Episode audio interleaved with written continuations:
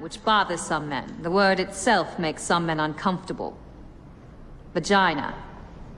Oh, yeah? Yes, they don't like hearing it and find it difficult to say, whereas without batting an eye, a man will refer to his dick, or his rod, or his Johnson. Johnson?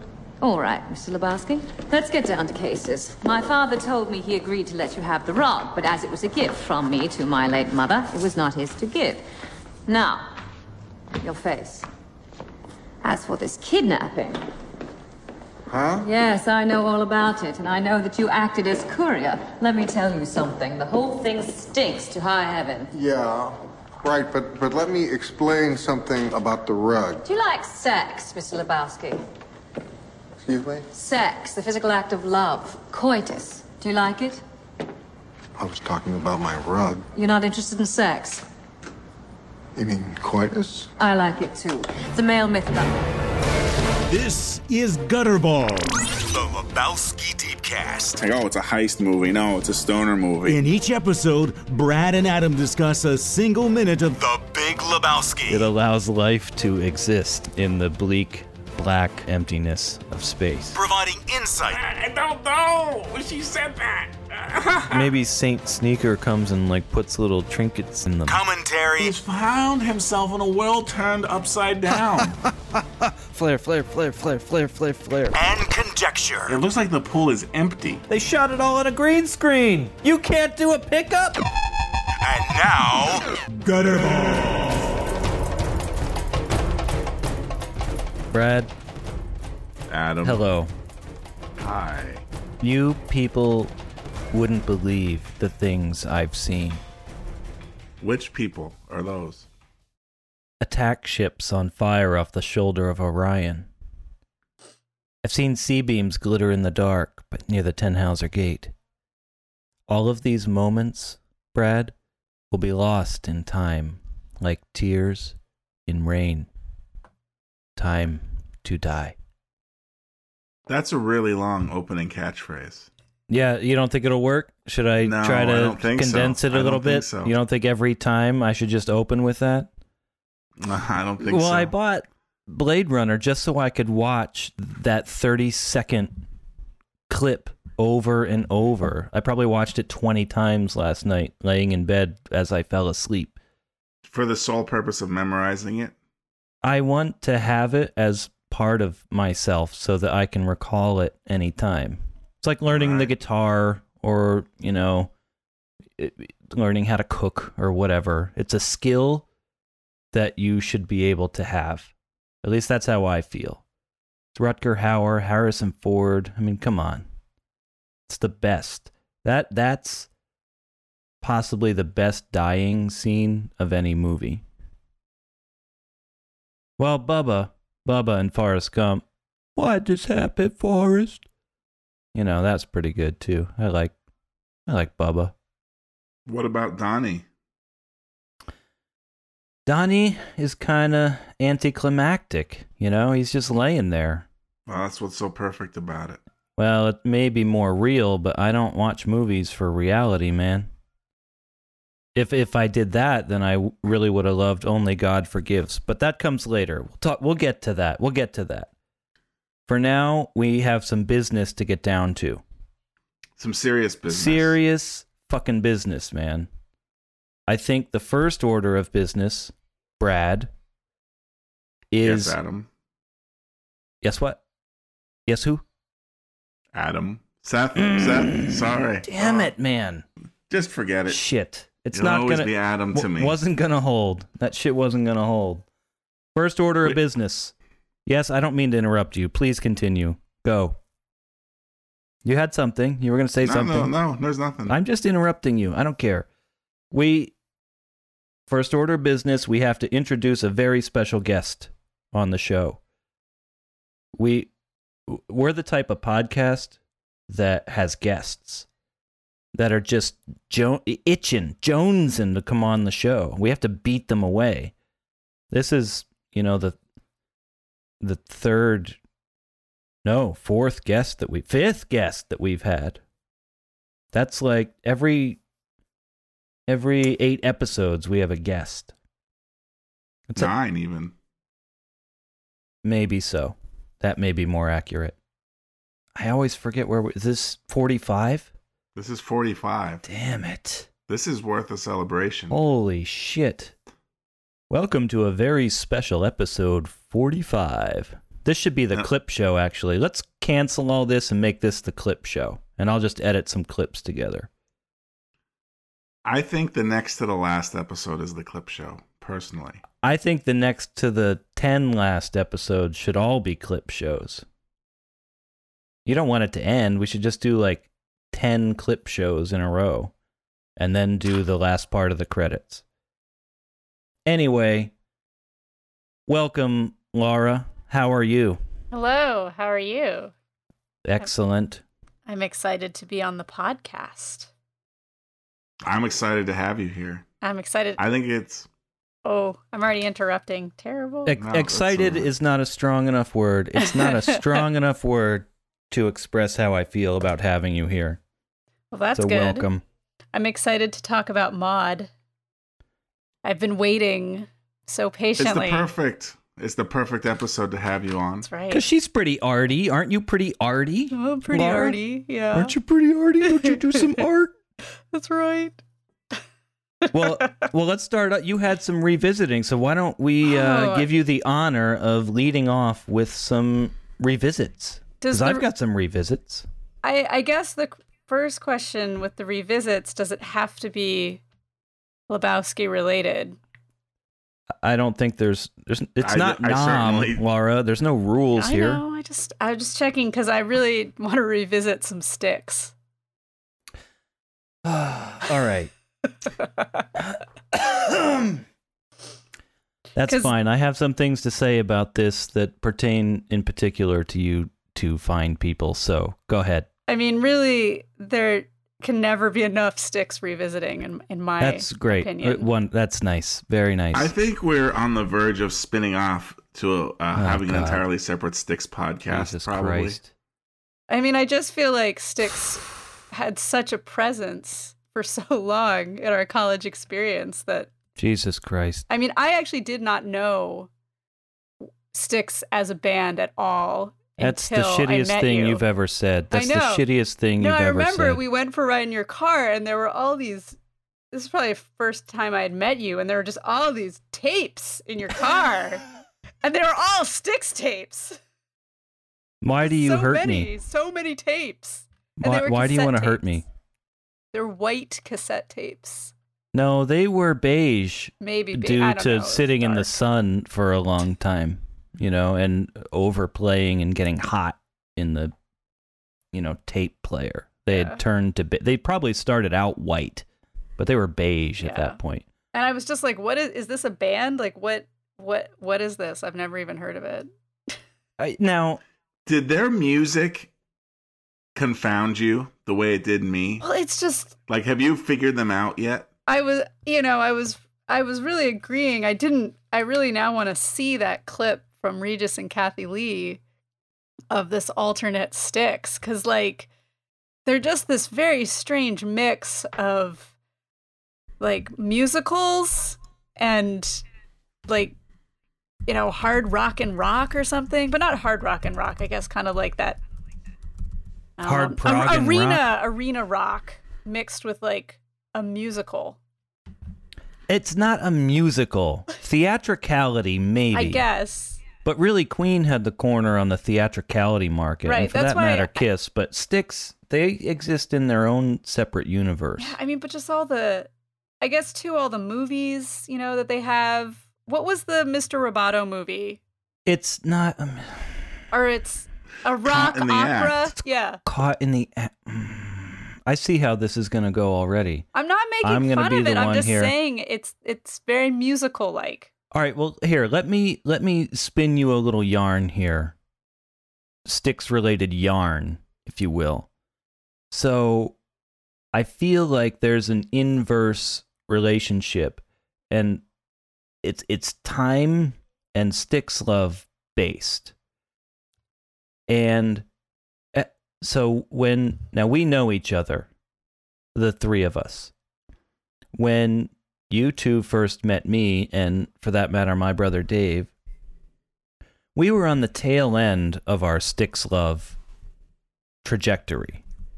So, you know, what's this, 97 now? Like, we still liked them, but our like and love of Styx was based more and more with each passing week or month, was based more and more on nostalgia than actual, like, we love these guys, their music's so awesome. When you guys were first introduced to them, you know, because you're a bunch of fucking liars saying you'd never heard of them before, but that's fine, whatever. We'll let you keep up your little your little fallacy. When we first introduced you to them, it, you found them ridiculous and incomprehensible and were making fun of them. Like, "Oh, let's put Styx." You were making fun of them. It was ridicule. And we got it. You know, my brother and I got it. It's like, yeah, they're ridiculous. They have some legitimately good songs, but for the most part, they're ridiculous. And we more and more we were getting that. It's like, okay. But what happened was as we fell more and more out of love with Styx, you guys whether you wanted to admit it or not, and it was probably out of your control, were fall, falling more and more into love with Styx. And I will, I will sort of, um, I'll reinforce this point by telling you a story about WFMZ. Easy listening, Allentown, Pennsylvania. This was the e- 100.7, the easy listening station when I was growing up in northeastern Pennsylvania. So they would play all manner of shitastic music. Christopher Cross, Barry Manilow, Neil Diamond, all that shit. And me and Joss Whedon, because my dad would drive us around in the car and he'd always had fucking WFMZ on. It's like, can't you put on WZZO once so we can hear some ACDC? God damn it. But what happened was, without us even knowing it, and it was beyond our control, the more we listened to things like Christopher Cross and Barry Manilow and Neil Diamond, we found ourselves singing these songs. And we thought we were making fun of them. But more and more, what happened was, it's kind of like Big Brother. At the end of it, we realized, oh, we love it. That's why we're singing it all the time. if you get caught between the moon and New York City. Oh, why are we singing that constantly? You can't be making fun of something that much unless on some level you love it. And that's what was happening with you guys and Styx. You were falling in love with them, and my brother and I were falling out of love with them. So I feel like you might be on the cusp of a full on Styx renaissance if you're not careful. I don't disagree with that.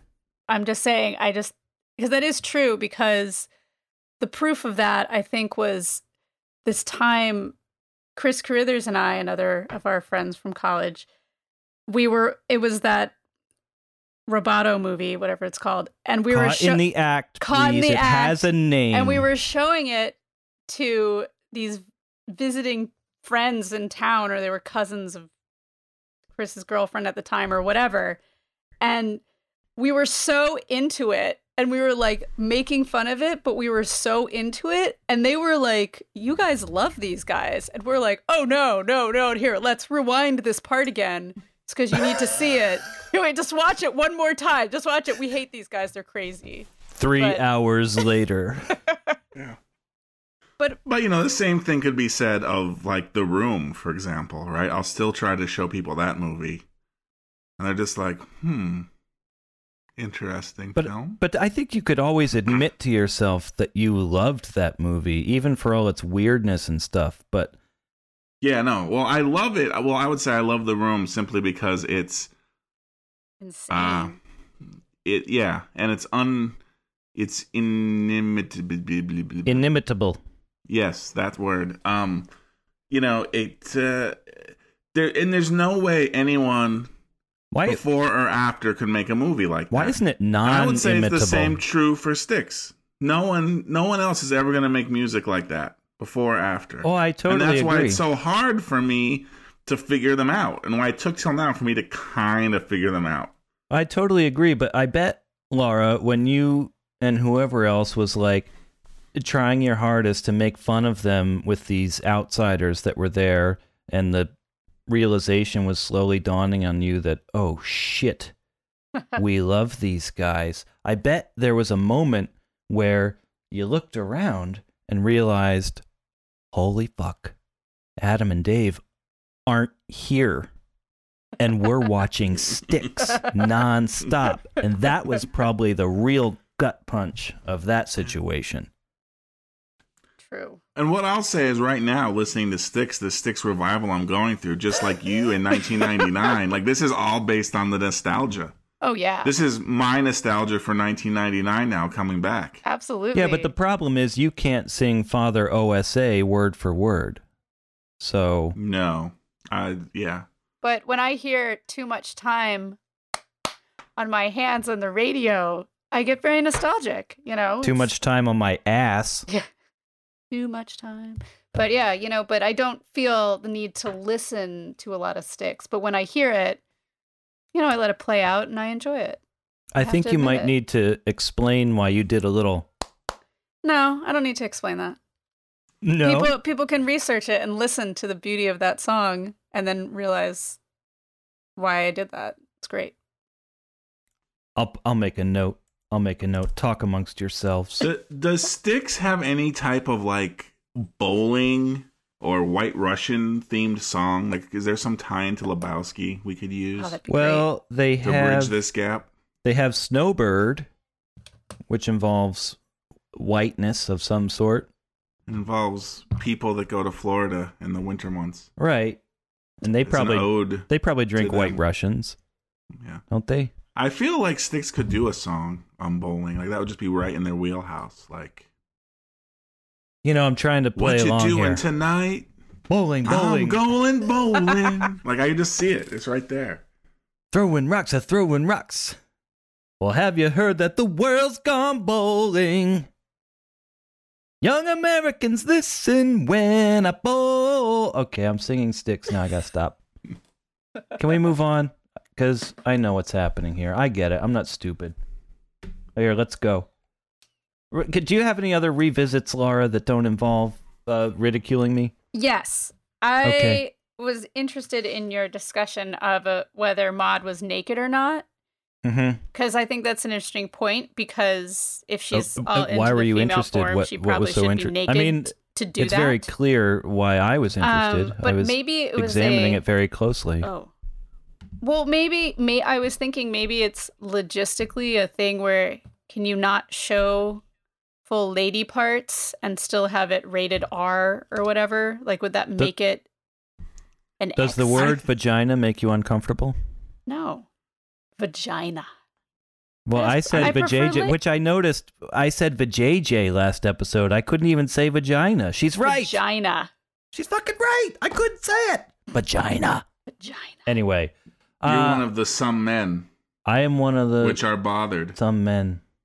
By the word Meanwhile- vagina. Yeah, I don't. I don't think it's like an A- MPAA rating thing or anything like that. I just think it was like a actor modesty. Yeah, maybe. You can't really tell unless you really freeze frame and stare at it in high def But- type of a thing. Anyway, But if she was totally pants off in Short Cuts, why would she all of a sudden develop this modesty for this role? well, just because she wants to do it that, just because she did that one time, because the scene like demanded it, doesn't mean she's gonna go out of her way. You know, when when it's not necessary. Or plus, it could be part of her contract. Like now, she's a more established actress, and she can like demand like no, Well, uh, well, to me, those are very you know, below the waist nudity type stuff. those are two very different ideas that you have. price. Demand a higher price. I don't know. Hmm. Hmm. But I didn't I would never have thought I thought she was fully naked when watching all that. these years. I never would have thought, you know, unless analyzing it second by second, I think the impression is that she's totally naked.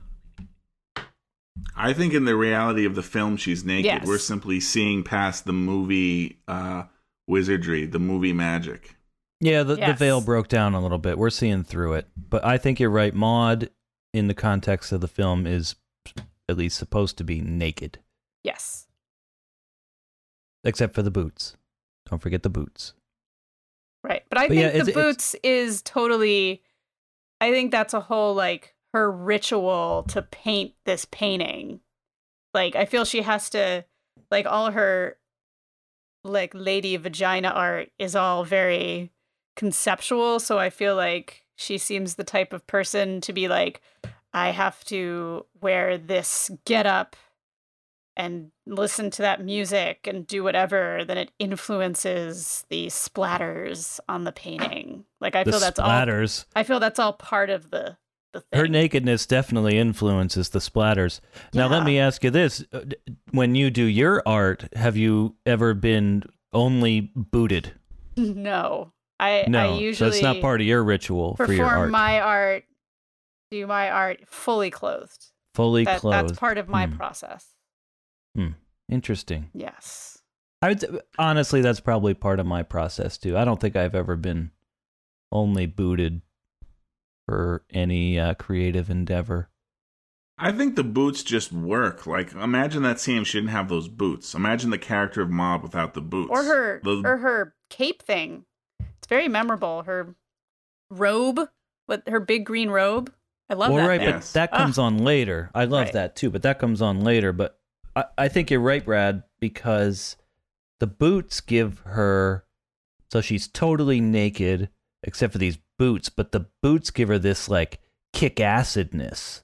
yeah. You know, this power, this this element of Exactly. It's power. a- It's, it's yeah, exactly. It projects a power, and I think it's a way for her to be naked without being sexualized, per se. Yeah, try something. I'll stomp on your Johnson with my boots. Exactly. yeah, it doesn't feel she Yeah. doesn't feel vulnerable Uh, we didn't talk about wearing the those boots. She feels very powerful. absolutely. I think that's that probably does it right there.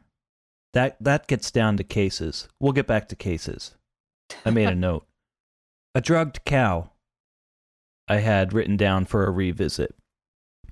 There are noises this previous minute now. There are noises that sound like a slowed down mooing of a cow that are sort of intertwined with all of the ha ha ha ha ha ha ha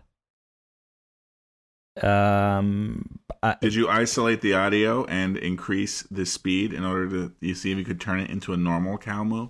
enhance. Enhance. Enhance. It didn't work. I tried. Didn't work.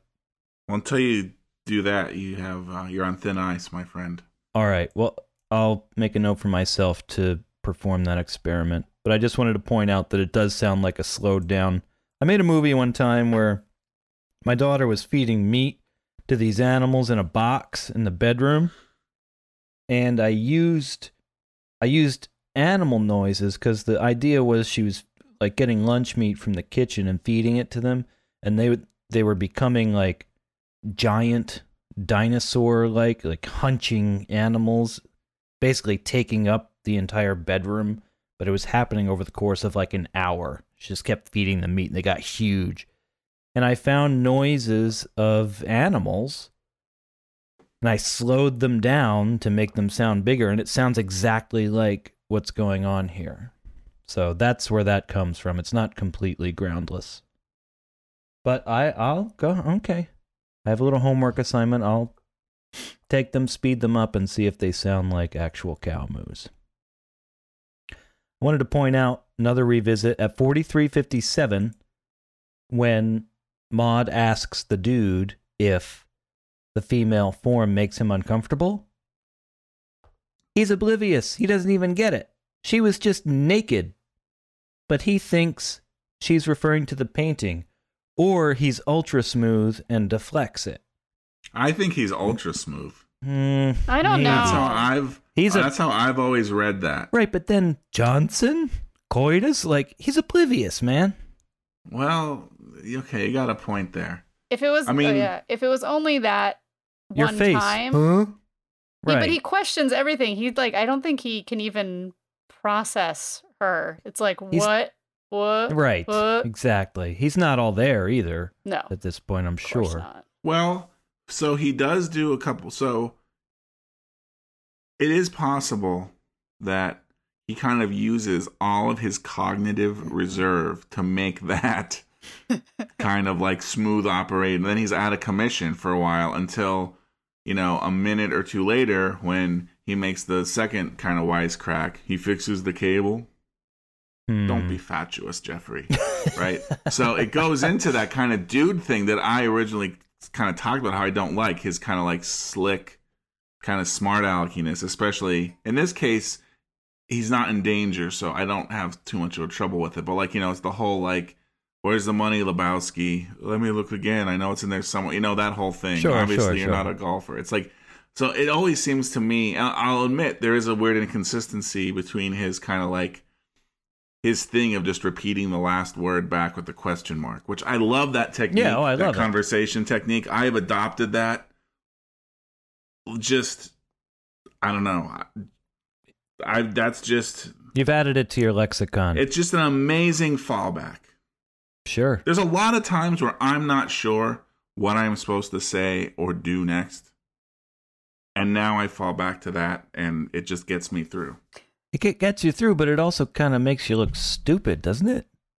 That's what I worry about. If I use that technique too much, it makes me look stupid. I don't have any kind of uh, Oh, you don't care. Okay. pride to Right. ego to worry about there. True. Good point. I feel like maybe he's wanting to impress her, but he he like can't get his like he can't get his footing with her because she's just way above his league. But he's trying maybe to act cool, but it's just failing miserably. Like he can't, he just can't get it together. So the dude's like a wit pressure cooker where it builds up, it builds up, and then it has the little release valve, and then the wit comes out, and then the valve closes, and he's got to wait another 10 minutes for enough pressure to build up before he can release another witticism. I think that's a theory. The the the the, the cognitive pressure cooker theory of the dude Hmm. is one theory that could be used to explain his behavior throughout this movie. I'm not totally against that. I'm not saying it's the only explanation or the only interpretation, but I'm saying it's a it's a good one. Hmm. All right. Um. I feel like we're breaking new ground here. Yeah, I'll I'll look out for more examples of this, but I have a feeling like you referenced the bathroom scene where he says it's down there somewhere, let me take another look. And then very shortly after that, he says, obviously you're not a golfer. So those are two instances like right in a row where I don't feel like there was enough time for the pressure in the cognitive pressure cooker to build up for him to release those two in such quick succession. But Well, there is some extenuating circumstances. Yeah, it's- like it's he a- is like fearing for his life. it's a heightened. si- So maybe this actually, what you didn't like about it is maybe the very thing that makes it possible. In these heightened situations, there's more pressure that's building up. So he's able to like fire them out more quickly. That could be. Well, I feel like in the next minute, because I, I watched the next minute as well, like he finally answers, like he finally has something to react to her. And I think he's just waiting this whole minute to find something that he can like comment on that he can actually say something. Instead, in this minute, he's just like, he's just questioning all the words that like are catching him in a weird way and he can't match w- Maud's wit. When he's finally like, oh, like she's a nympho or something, you know. So he's finally like, "Oh, oh, I can comment on something that makes sense to me." Maud is so far out of the dude's league. So far, It's just not even funny. Do we have any other um revisits? I have a small revisit because you mentioned her accent, which I just wanted to bring up because I love her accent. Yes, I- there's a name for it. Is it? I just feel I just thought it was her own accent that she's created, and it's like a fancy, fancy pants accent. We've talked about this before, and I can't remember. I never can because I, we need I to just- get back to that uh to our uh Cunning- our cunning linguist linguist. friends. right. Need to have the cunning Uh, linguist back like on the, the, show. Northeast accent. Yeah, or- it's I, like- it's kind of old school Boston in a way. Yeah, it's this adopted Northeast thing. Here, I'm gonna I'm gonna look it up real quick. Talk amongst yourselves. Yeah, I think it it sounds to me a bit old school Boston. Mid Atlantic English. Mid Atlantic. That's it. Mid Atlantic English, but where does that place that? Wh- Anywhere in the uh, middle area of the eastern seaboard of the United States, I suppose. Was that like Maryland? um, Because it feels more northeast to me, but that's just because I am from the northeast. It's it's a cultivated or acquired version of the English language, once found in certain aristocratic elements of American society and taught for use in the American theater. So it's a theatrical thing. It's not a typical vernacular of any location, but rather blends American and British without being predominantly either. Mid Atlantic speech patterns and vocabulary are also used by some Anglophone expatriates, many adopting certain features of the accent of their place of residence. So it was Mid Atlantic English was popular in Hollywood There you films go. in the 1930s to early 1960s. and continues to be associated with such people as Cary Grant, Katharine Hepburn, Calvin Coolidge, blah blah blah. The Katharine Hepburn thing, I think that's kind of spot Yeah. on. I was about to say it's very Katharine Hepburn. It's like you're not English. Why are you speaking so precisely? So, yeah, so that's where it comes from. So it's this theatricality. So maybe she's a Styx lover, for that matter. And this, uh, you know, she's she's in L.A., so it's a very old school Hollywood thing to do, and it it kind of sets her apart from her other vaginal artist peers, perhaps. Yeah, you're you're a vaginal artist, but do you speak like me? Do you have a mid Atlantic dialect? I don't think so. I think she might like Styx. She might consider kind of slumming it. It's slumming it, but you know what? She It's no appreciated Autobahn. she appreciated their progressive tendencies. They were pushing the envelope. I think it was their theatricality and their progressive tendencies. Yes. Now let me tell you, in 1983, 84, 85, 86, in that time frame, I thought for sure cuz you never know how tastes are going to change and what direction you know art is going to take, music, movies, whatever. Like it could go off and some di- grunge happened, you know, and then we had the whole like whatever you want to call the Nickelback Creed era that we all want to forget, but like it went in that direction for some reason. And god damn it, from like 1983 even up to like 1987, I thought for sure, I kept holding out hope that like people were going to latch on to the Styx sound and like that was going to be a thing. And it just never did. It's very disappointing. It's one of the disappointments of my life that that didn't happen. And for as theatrical as they were, they were they were no Queen. I don't want to get started on Queen. Let's not talk about Queen. You probably never heard of them. Anyway, I Bohemian Rhapsody. Queen. So, oh, I heard of Queen, but That's I never right. heard. Okay, never heard of Styx. That's funny. That's real great. There are many The- things I hadn't heard of. You know, Styx was just one of them. You know the hat that I gave to Dennis DeYoung? Yes. I was I'm up there at the that front. Yes, it was. I was at that brother's, like- concert. Were you yes. really? Because you got tickets. You like won tickets, right? But then you got better seats or you something. You and Brad all mixed things up together in your brains. No, well, somehow you got better seats, and so well, well, we, got definitely to go got, the- good seats. So we got your less good seats. You gave them to us. So Yeah, I've seen we, Styx uh, in concert. it was in the early days of the interwebs, and they had like a little like. it was so stupid. All you had to do was like go to the website and be like, "Yes, I'm an important person," and click on like the gold member Styx Society link. Beep. And then you got access to like I guess the orchestra section. But all you had to do literally was go to the and go click. And then you got access to the awesome tickets. But only like 27 people did that because it was whatever, 1997 or something. 98. So anyway, yeah, we got the right up front.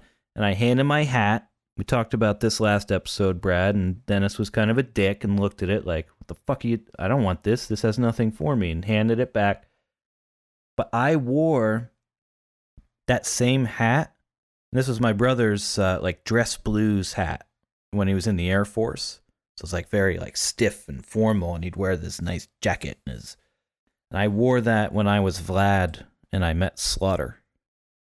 So it's Nice. it's got a pretty kick-ass rock and roll history that hat, and it's still It around definitely here somewhere. does. And I think it really I didn't realize when you were telling the story last time that it was this uh this like yeah, this this dress hat from the Air Force. Yeah, it was an, Like, an Air Force dress blues hat. That's perfect for Vlad. oh, perfect. You That's kidding me? just perfect. Oh, this Vlad never took that shit off. And I held it up, and Chuck Panazzo dropped his bass pick into it, also, by the way. Which I think I lost that. So, yeah, pretty kick ass rock and roll history for the Air Force dress blues hat.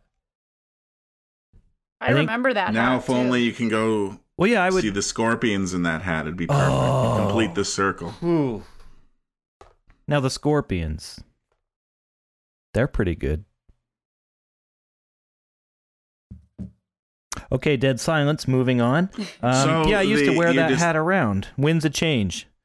This ain't to the winds of change. Come on, that's a good song. All right, fuck you then. Fuck you. All right, So I'm gonna jump around here because I feel this is worth talking sure, about, Sure, do it. and not maybe burying it in like the third hour of this episode. and it kind of relates to music here. But how about the whole uh, Beyonce using the French version of the Big Lebowski in her I- song I'm not- that everyone's talking about? I'm not quite sure what to make of that. I have not heard it. Well, I haven't heard the song either, but I mean, I I read the story. Yeah, the story does have, and we'll put the link in the in the show notes. But it's "Parade" by uh, by Beyonce, and it starts with like kind of like you know French, kind of like a French monologue.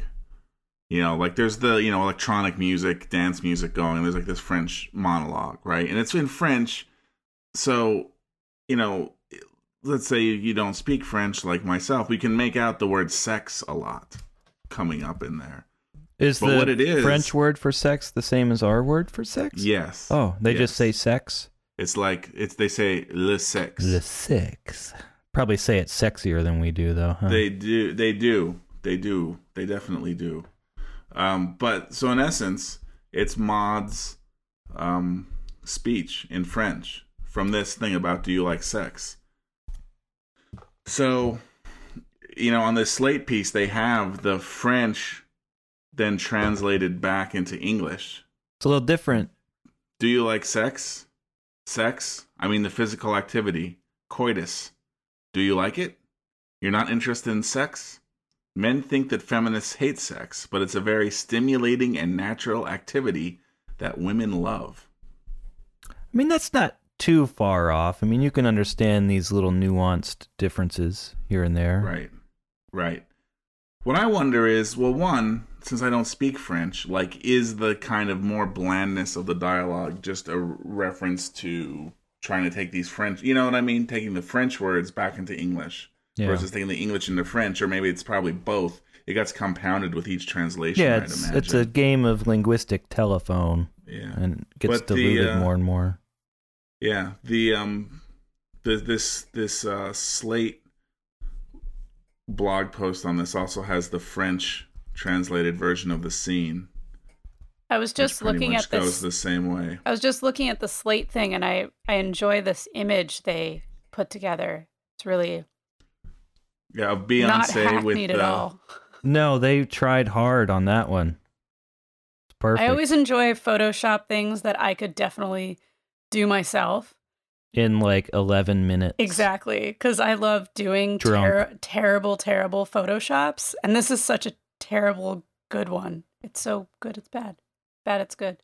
Because they just put her right on Um, top. They didn't even bother like having any sort of perspective in it. No, We'll just put her they there. just- they didn't even like do the cut, like the colors way off. It's great. I mean, I would say, think it's perfect. you know, in the defense of Lisa Larson Walker, who did this photo illustration. Thank you for the credit. I'm so of- happy we're crediting her. We didn't want to talk about it without.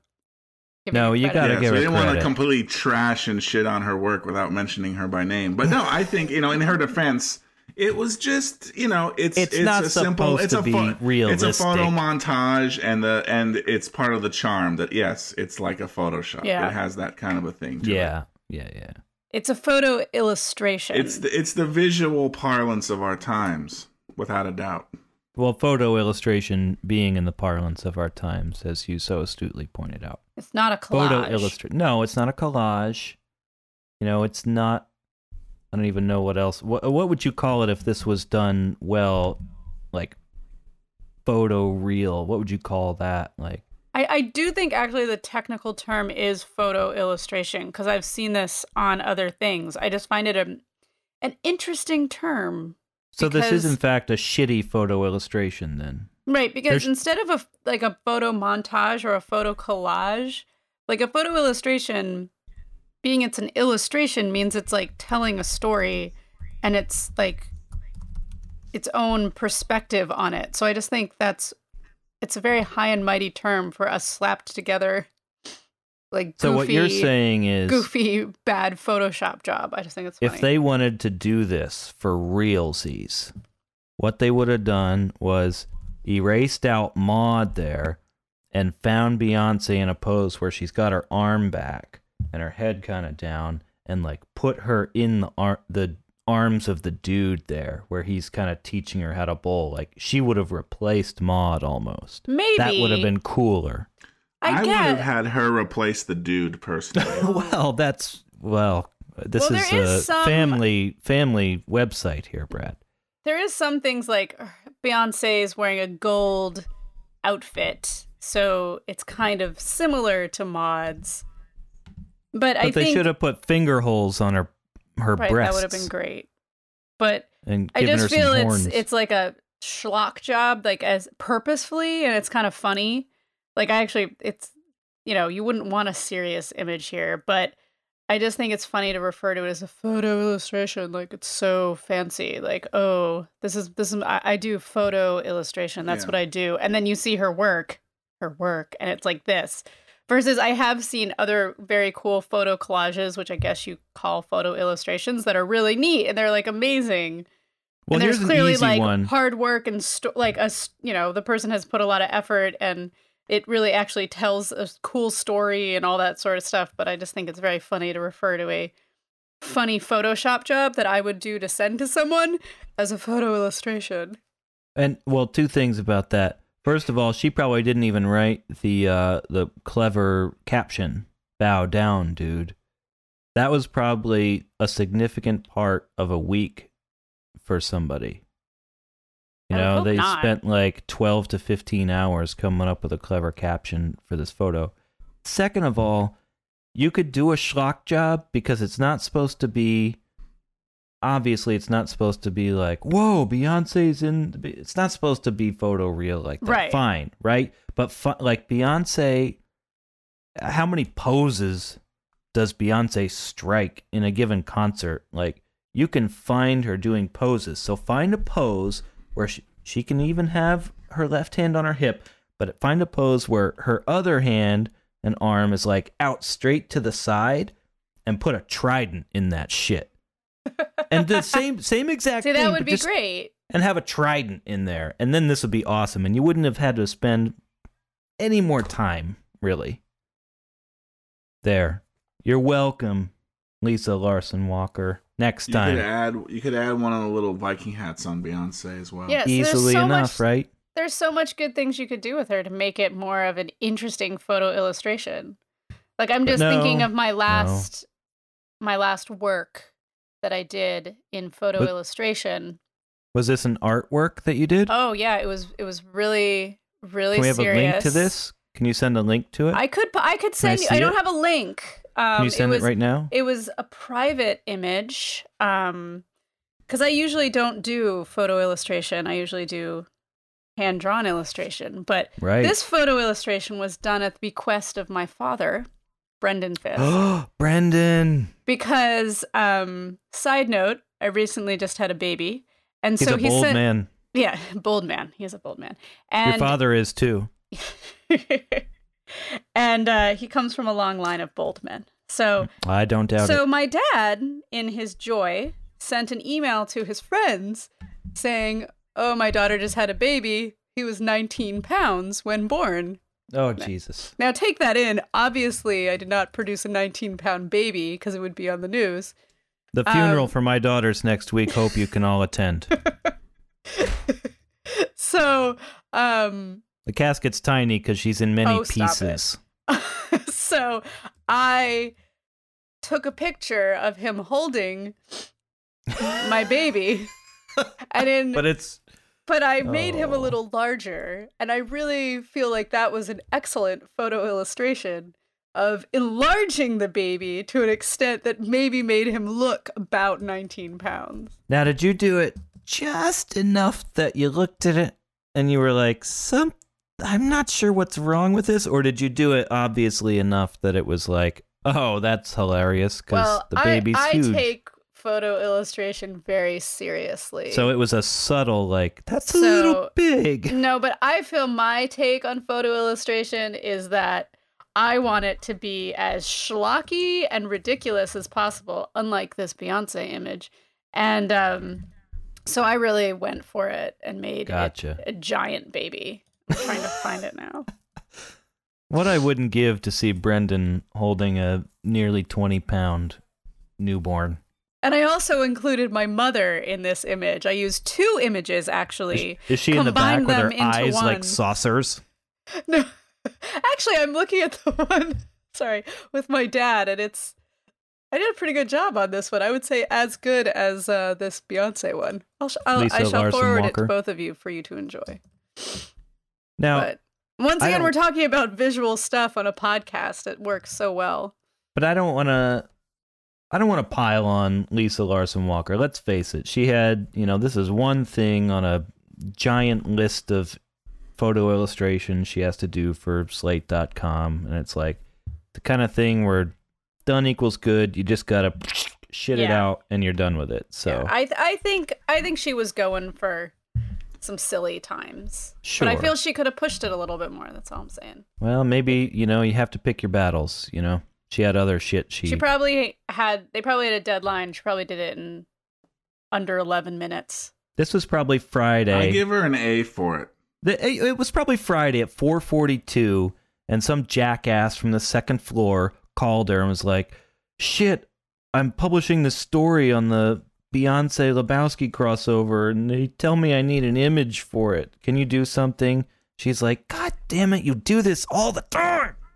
Ch-ch-ch-ch-ch- Plant there, happy, you know, little little knowing that this would be discussed extensively on Gutterballs. Had she known, Yes. she might have put a little more effort into it. You know, by Beyonce including this in this song and having this article read and us discussing it now, I think Beyonce may have accomplished her goal of subconsciously implanting herself into Well, the nerd My culture. mind She's accessing the nerd culture in a way that she never could have possibly Well, dreamed of. I think she now I'm now I'm seriously considering her to play Maud Lebowski in Mm. the shot for shot remake of Big Lebowski made with uh, Hmm. other celebrities Hmm. that we talk about from time to time. That might not be too bad. Would Clive Owen be the dude then? No, he's he's he might be a little. Mm. I st- I I'm Didn't- sticking with the gauze. I'm sticking with the Yeah, I'm, yeah, I'm sticking with Gosling too. Yeah, Gosling. Gosling is the dude. Beyonce is Maud. Now we have another. Uh, Although Only God Forgives was a big pile of shit. you know, cinematic defecation. Cinematic now you know what cinematic defecation is. I've been enlightened. I couldn't possibly wrap my mind around what that could be, but there it is. Now I know. What is this movie? When did this come out? uh, This- 2013 or 2012. Yeah, 2013. 2013. It came out last year. Yeah. It was um the like it was the follow up to Drive in some way. Not like it's the Oh, same story. I thought Drive was great though. It, well, Drive was. It was almost great. It's pretty good. I liked I liked could it. see. I like Drive, and it, Drive was definitely kind of a. It was. I, I give Drive tons of credit for being kind of a fresh movie. Yeah, stylistically very fresh. Yeah. And um so this is the same director and he teamed up with Gauze again to make another movie, but you know what I will say is so if I'm going to give any credit to them for this movie, it is at least I think they were trying to do something, maybe like trying to do something different. I agree. They failed completely, but if you want to do something truly groundbreaking, I guess you have to take that risk of it failing. Absolutely. Absolutely. I do So- not I'm not giving them shit for that at all. They tried, so just yeah, I'll give them credit for that. But it turned out as as one critic famously called it cinematic defecation. it was booed at Cannes, like m- most hated movie of the year. I, I find it hard to believe it was booed at Cannes. Uh, Like I would just leave or like be indifferent. Like boo. Like if you're, I've never booed a movie like out loud. If I have that much emotional investment in a movie that I'm gonna actively boo it, then it made me feel something. And I think cinematic defecation is like that doesn't make me feel anything. I'm just like whatever, and I turn it off. You know, I would just walk out of the theater. I don't know if, if that that to me is like I'm super repulsed by it. If it's cinematic Le- defecation, I'm going to be repulsed at defecation. Well, at least So- you're feeling something, though. I guess.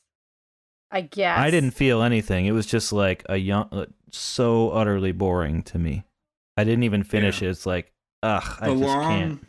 scenes of the guy singing karaoke Ugh, were like the best part of the movie. I found that unwatchable, and that you're Even probably and you're probably right. You're probably right. they were the best part. Ugh, Yeah. so bad. Let's move. We've already we've shit the bed on our whatever. We've already gone to the end here. We're not even. At least we're through the revisits. There's a painting. As we. Maud comes around now, and they move from where she's doing her her swing painting. Puts robe on. They move over to the uh, whatever living area.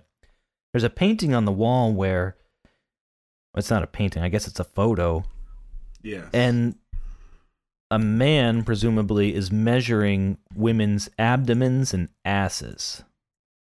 Um, if I the timing is at, you can see it at forty four thirty eight.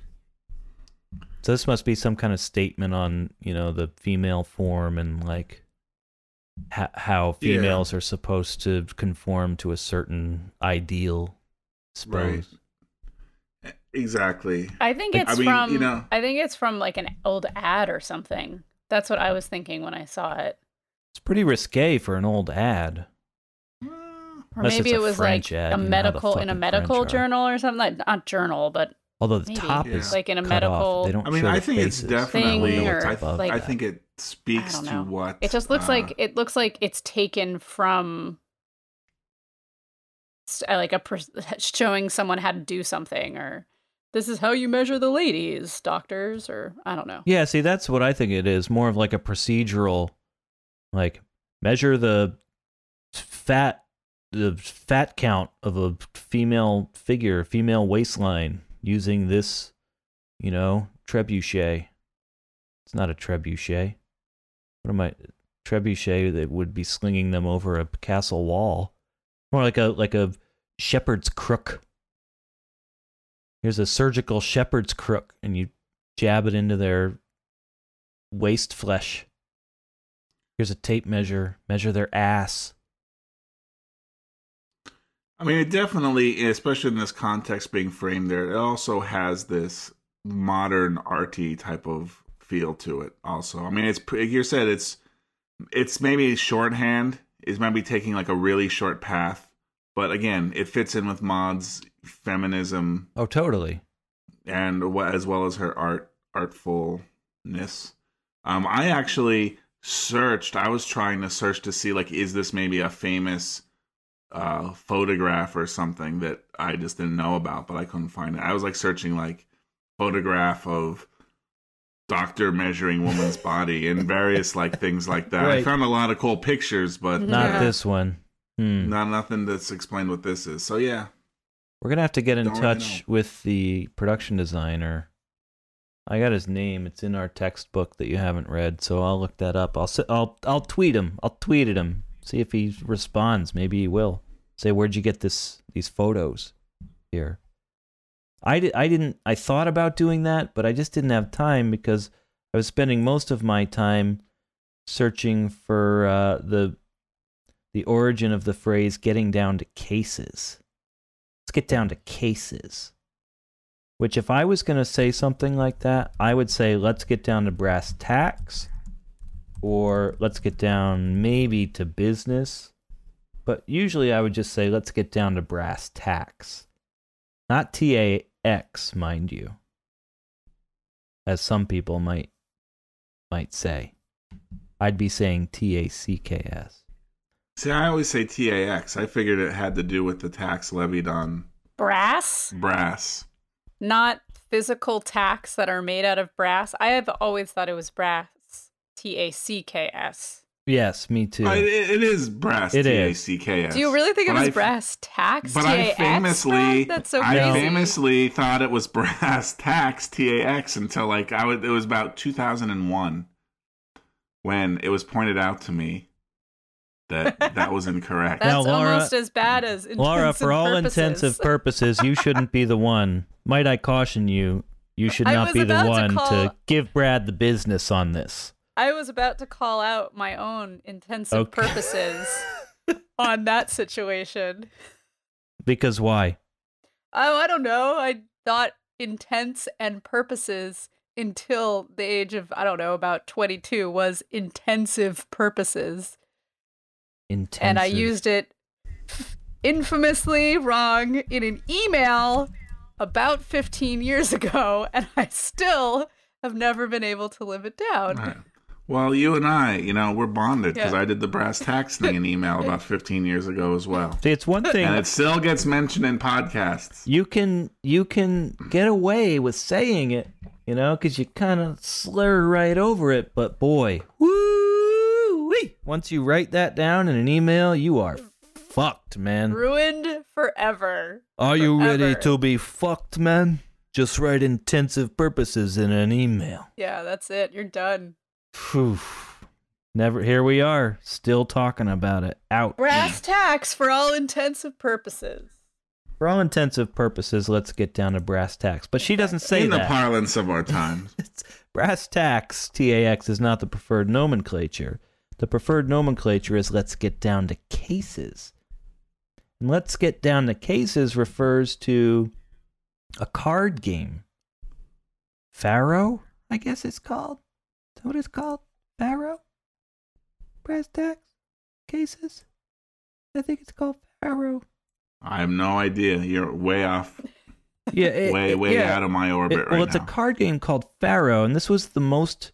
I have a link here. You can look at it, but it's the most popular card game in the Old West, right?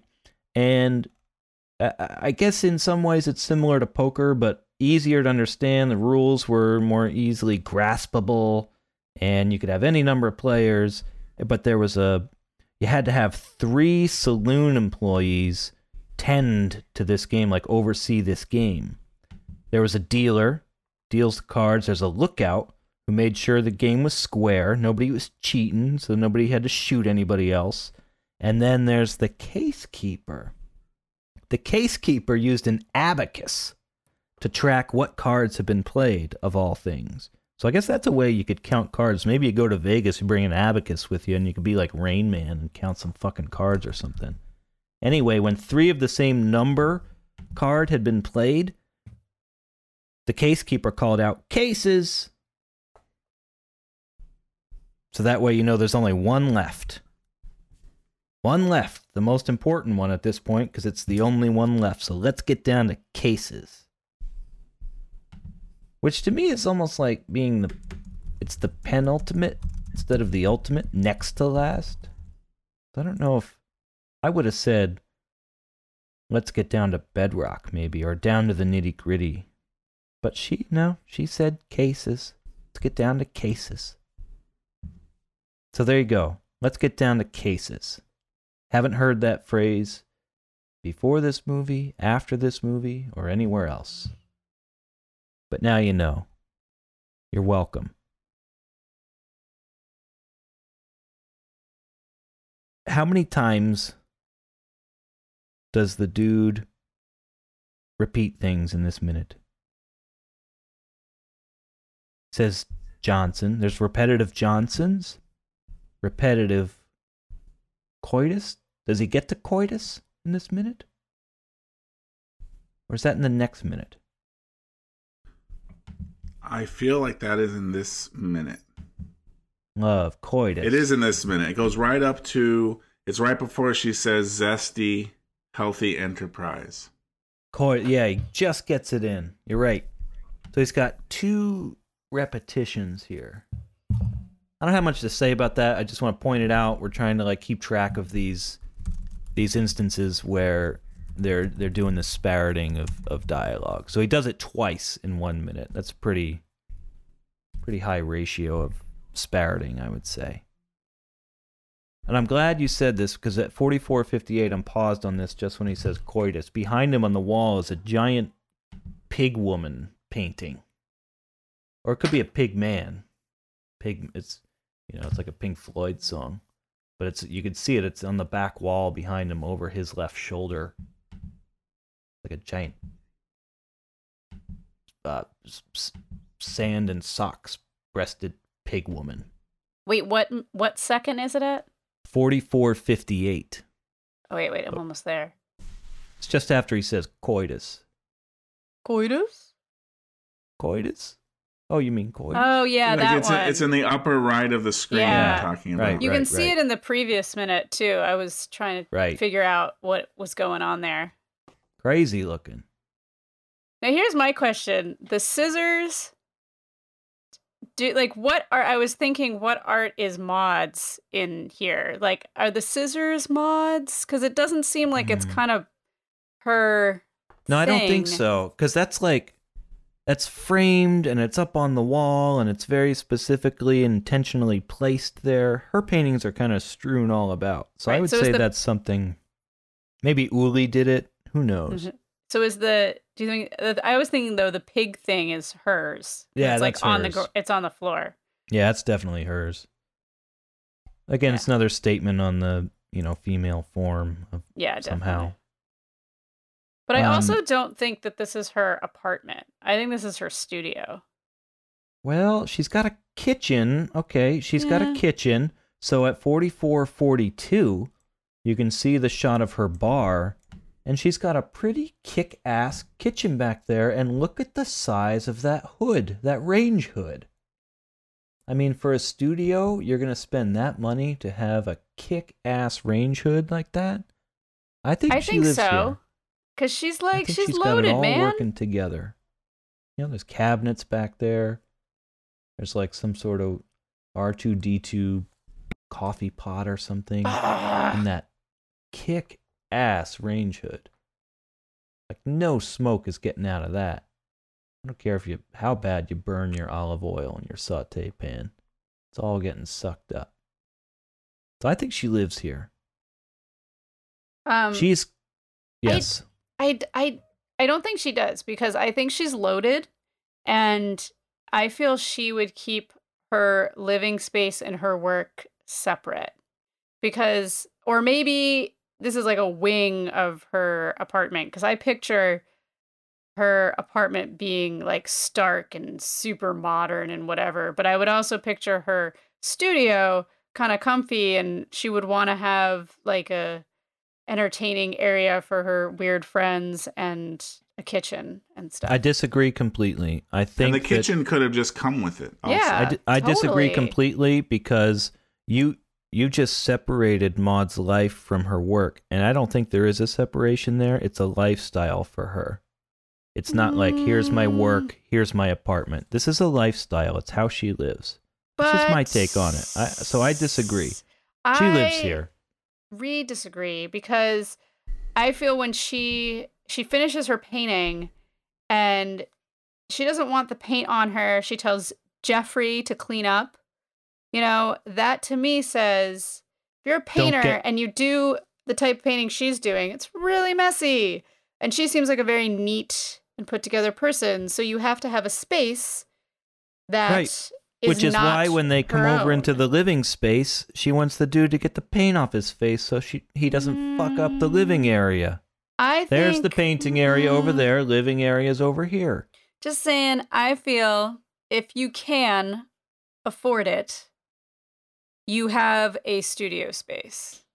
Like any, especially paint, like if you're, well, I'd say any art form that is messy, which is most, you want to have your own, like you want to have a studio space that is separate from your living space. Even if you are fully integrated into your painting and all that stuff. I just, Just- feel I feel this is her studio and it could be like she could live above this. She could live like I just feel like her living space in her life is way bigger than that tiny little side space with you know, Just the because you can do something doesn't mean you should or that you will. I think she all. lives pretty comfortably. Second of all, if we're gonna Mm-mm. cheat ahead like you already did, why is Knox Harrington, the video artist, hanging out in her studio? Because people hang out in people's studios all the time. It's what He's- people He's do. really made to hang out. He's- like it That's what you pretty comfortable. do. Yeah, you hang Now, out because she has a I- comfortable studio, man. Her studio's awesome. She probably spends ninety percent of her time there. I'm just saying. I think she Yeah, I has her think- own She living space. She entertains her other her artist friends there, definitely, and it's almost just like a show off type thing in some way. Let's let's put it But, this way: uh, we can't know, and we'll never know whether she has another living space. But what I propose is that even if she does, she's there five percent of the time. This is where she cooks her meals. This is where she takes her shits. This is where she sleeps. This is where she does her work. This is where she entertains. So, if you want to say she's got some other bullshit 5% of the time residence, maybe so. But this is where she lives. I feel she doesn't cook her own meals. I don't. Well, I think she probably might not. have a They probably never use this kitchen. She just goes out to eat. She doesn't cook, but she has a kick ass range hood in the place that she spends most of her time and does all of her entertaining. I think she has a separate living space because I know. Sure, Uh, and she never goes there. I think she goes there. I think I she don't. goes there to like change her clothes. Doubt it. She's to- got a whole to- wardrobe and a to, bedroom to here. sleep. I, I don't think she sleeps at her studio. I think she Absolutely. because look she at it, look at it. It's like Do you- it's do it's you think dirty you and You can't messy. drink all that. You can't drink all that liquor and then go roaming around town. She's gonna pass out and go to sleep in her bed. Maud's a fancy think- lady. She needs her own space. Yeah, I mean, do you think Maud also is that actually into her art in such a way and committed to it versus it being some type of um hipster pretension? Oh, Maud is she's not way that fancy of a lady. She's not that fancy of a lady because that fancy of a lady, first of all, wouldn't fuck the dude. Second of all, wouldn't hang around in his shittier than normal apartment that's been trashed by the nihilists, waiting for him to come there, like sleeping in his nasty ass sheets, like just hanging out. She's not that fancy of a lady. Just because she has that accent, don't See, I don't. fool you. I I think fancy is the wrong word that I used. I think she's pretentious, and I think I I question her choices sleeping with the dude, but I feel she did it as some weird experience as well. But like I, I think she's into experiences and weird things, and that was just one of her things. And she mm-hmm. knew that she would have he would have nothing to do with the raising of the child. Right. But I, had I point, agree with you I- there. I can't dis- I can't disagree with any of that. We're in agreement there. I also But I think she think, takes. I think she takes her art really seriously, though. She Definitely. she does. She Dead does, which is why she integrates herself so completely with it. Uh, It's and don't forget like separate she's space. she's putting on airs here. She's like making up this lifestyle as she goes along because her dad and ostensibly how she was raised is diametrically opposed to this this situation and this environment that we're seeing here in her apartment. I don't you know, know. It's columns I, I think and if terraces she's working with swimming pools. Ugh. It's it's very different. So she's making it up. So she doesn't. There's no like There's no preconceived ideas of how she's supposed to live. She's making it up as she goes along. So I don't think she mm. necessarily has a separate living area. She might, but, she doesn't go there. I think she does because she, first of all, this is a kick ass studio. It's awesome. No, but I think she doesn't. No, if she's working with oil paint, that stuff is so messy. Everything about the studio is so messy. She would not want to live there. It's too much. Because you look at her she living space living in her studio, and it's super nice. Everything in there is super expensive. She nestled right into the dude's shitty ass apartment. I Didn't know, mind but that I'm telling you, much. 'cause it's an experience. Like you look at that living area, like everything in there is incredibly expensive, and that's just like her little side hangout area in her studio. I think she has a separate full house of cool, expensive stuff that isn't like fancy, like her father's rich house fancy, but still it's okay like to austere. it's okay to be lo- wrong, Laura. It's okay to be wrong. I'm not wrong because if I had her No. her money and her trust fund and her, I possibly think she's a successful artist. She might that- be, that and she has what better enough way to prove that? to have what better way to prove studio. that than to fully integrate yourself into your lifestyle? Mm-hmm. I would love to have my own separate studio like this, but I can't but then once it. you but then once you get past that and once you can afford it, you find you don't want to. Mm-mm. Well, just saying. Art if I had my messy. druthers, if I had my druthers, I would have a film studio in my home so I never had to leave this building. But like, you're not dealing with like sticky, gross, messy paint. Fine. I think she likes it. Like, if I could have my own screen printing studio, I would do it.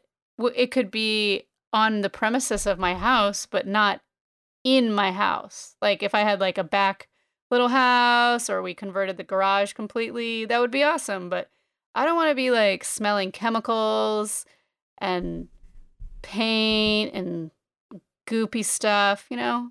It's messy. Computers Well- don't smell.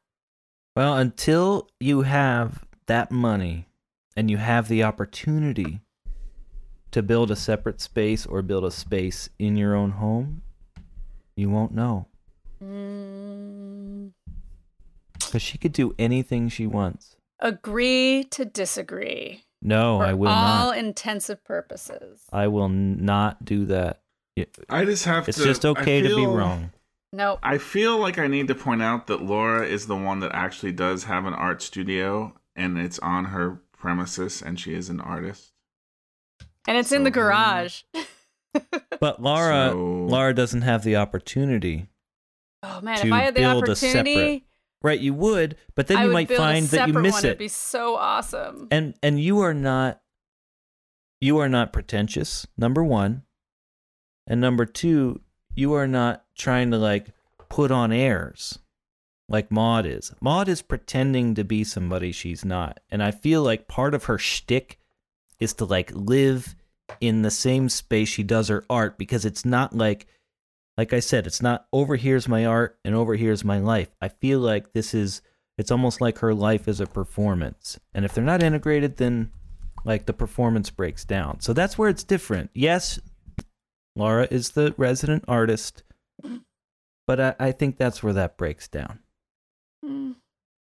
I you're still not a don't agree performance with you, artist but I do have a question, which I don't know if you guys mentioned in the last podcast, but in the beginning of this minute, we see this guy with shorteralls on as one of her assistants, and Yeah. it really needs to be mentioned.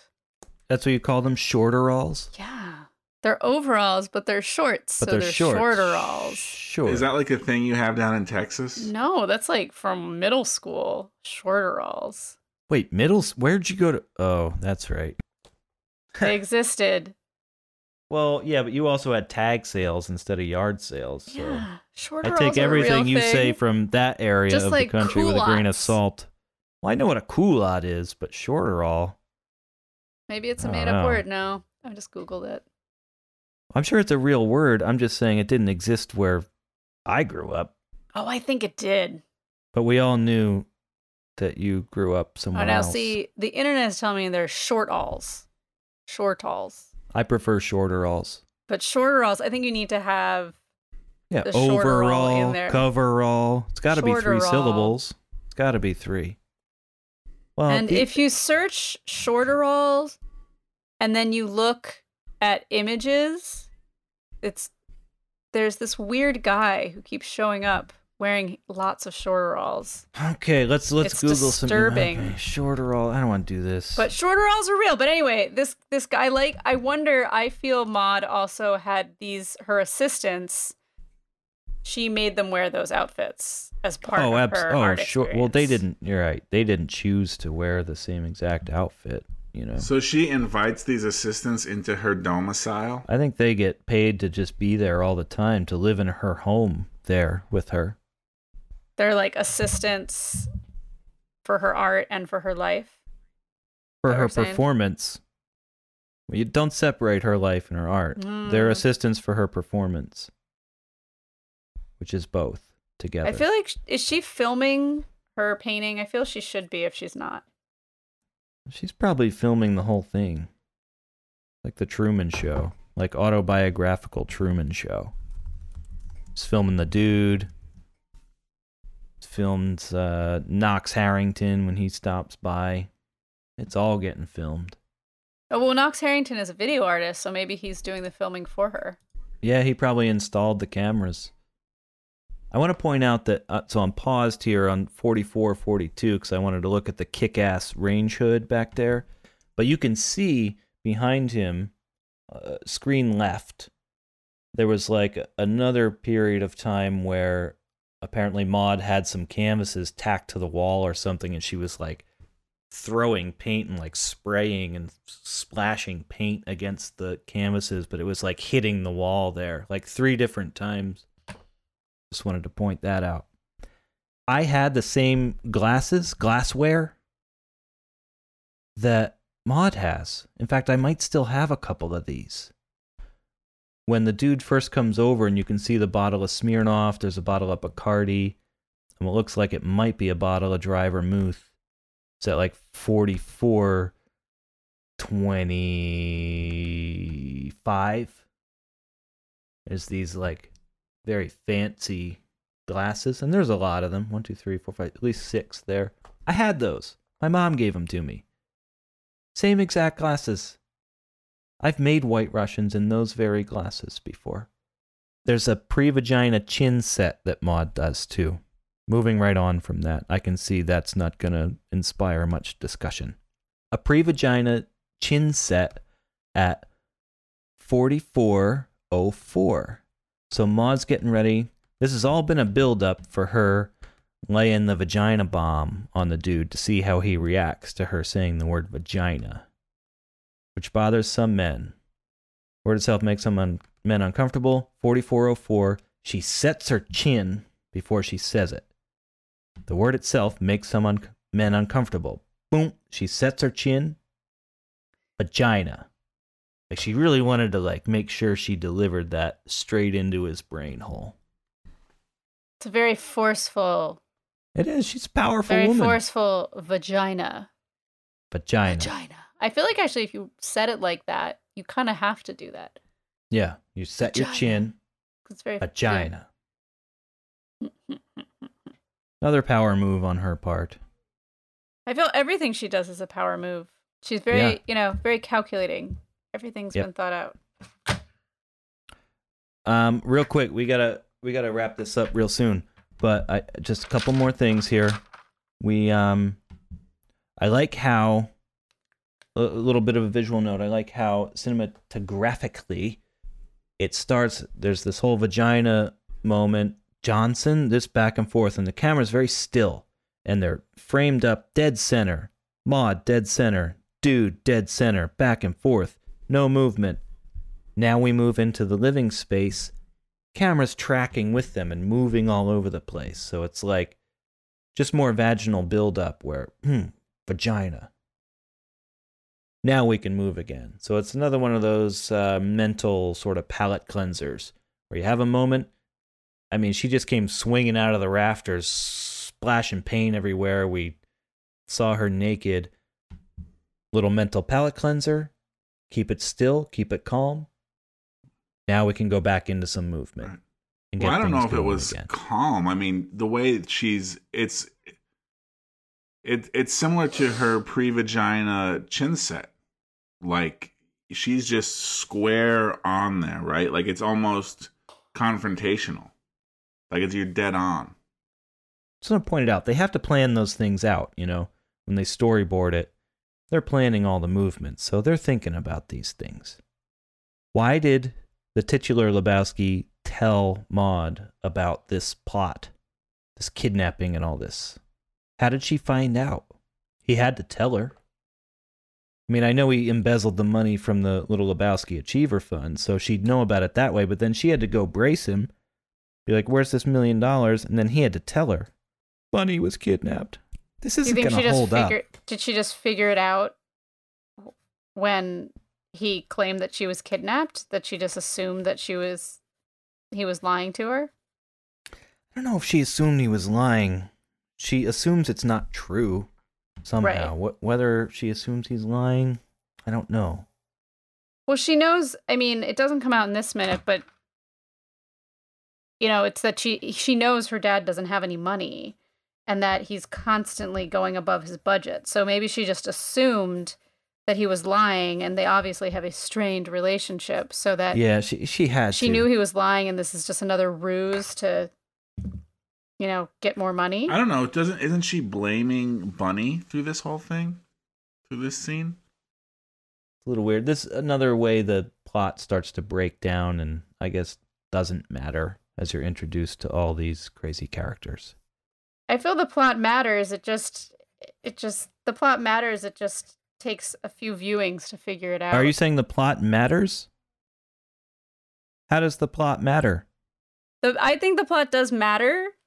I think though, you know, the Coens just see plot as a fluid thing sometimes that it it works itself out in the end. You just might have to see the movie a few dozen times to figure it out all out and have it all fall into place.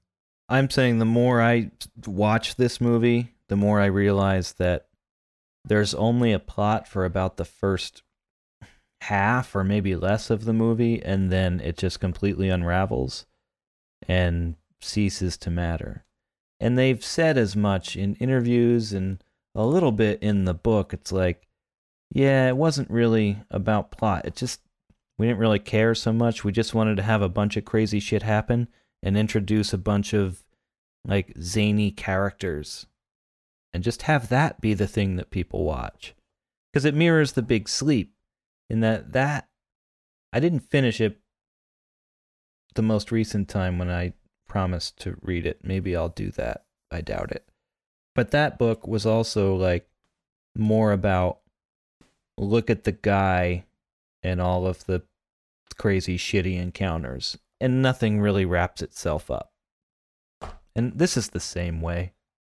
I think like trying to hyper analyze like how maud found out and what the titular lebowski said to her and how he's covering his lie up It doesn't matter. blah blah blah. It doesn't none of that doesn't matter. Maud swinging from the rafters slinging paint around talking about vaginas. That's all that matters. And it's funny and you watch it. Exactly. Laura Yes. thank you for being with us Thank you for having me. It's been a delight. hasn't it been a delight It has been a delight. you know what else is a delight What? your fantastic creations now's the time when you pimp your fucking shit All right. So I have a greeting card and household goods business called Fisk and Fern, fiskandfern.com. fiskandfern.com That's right. And has silly and strange illustrations, especially featuring funny food characters like bacon and pancake and who doesn't love bacon god damn it Everyone loves bacon. You can reach us. You can reach Fisk and Fern at 188 fiskandfern.com. That's 188 fiskandfern.com. That's right. Again, that number was 1888 fiskandfern.com. There you go. Your shit's been pimped. Pimp Brad, it. Brad, how you doing there? You've been quiet. Well, I've just been having some technical problems. Well, we, I think. look on the bright side. We didn't even notice you weren't there. So Yeah, I figured at some point it's just best to keep my mouth shut because every time I tried to talk, the connection would cut out. I hope this connection issue wasn't me. I apologize for making it difficult if it was. We It was- usually don't have such issues. it was all your fault. I know. Know, as soon as you start ins- insisting that like Maud doesn't live in her studio space, it all went to shit. She totally does not live in that space. She rolls around in that paint. She loves smelling like oil Ugh, paint. gross. Yeah, she loves it. Turpentine. Mm. Yeah. Paint thinner. Good shit. All right, my lovelies. It's been a pleasure as always. Yes, it's been awesome. Thank you again, Laura. Thank you guys. Please, please come back again soon and join us. I would love to. G- Well, Maybe we got we Can got I some more return when Maud the- goodness. Yeah. Yes. I want Right? to return when uh what's his face? The the laughing guy Knox comes back. Harrington. Yes. What's with this guy? Please. I beg of you, can I return for that? My So balls over there. good. All right, Excelsior, All right. my friends. Peace out. Peace. Poop deck. Next time on Gutterball. Listen, Maud, um, I'm sorry if your stepmother is a nympho.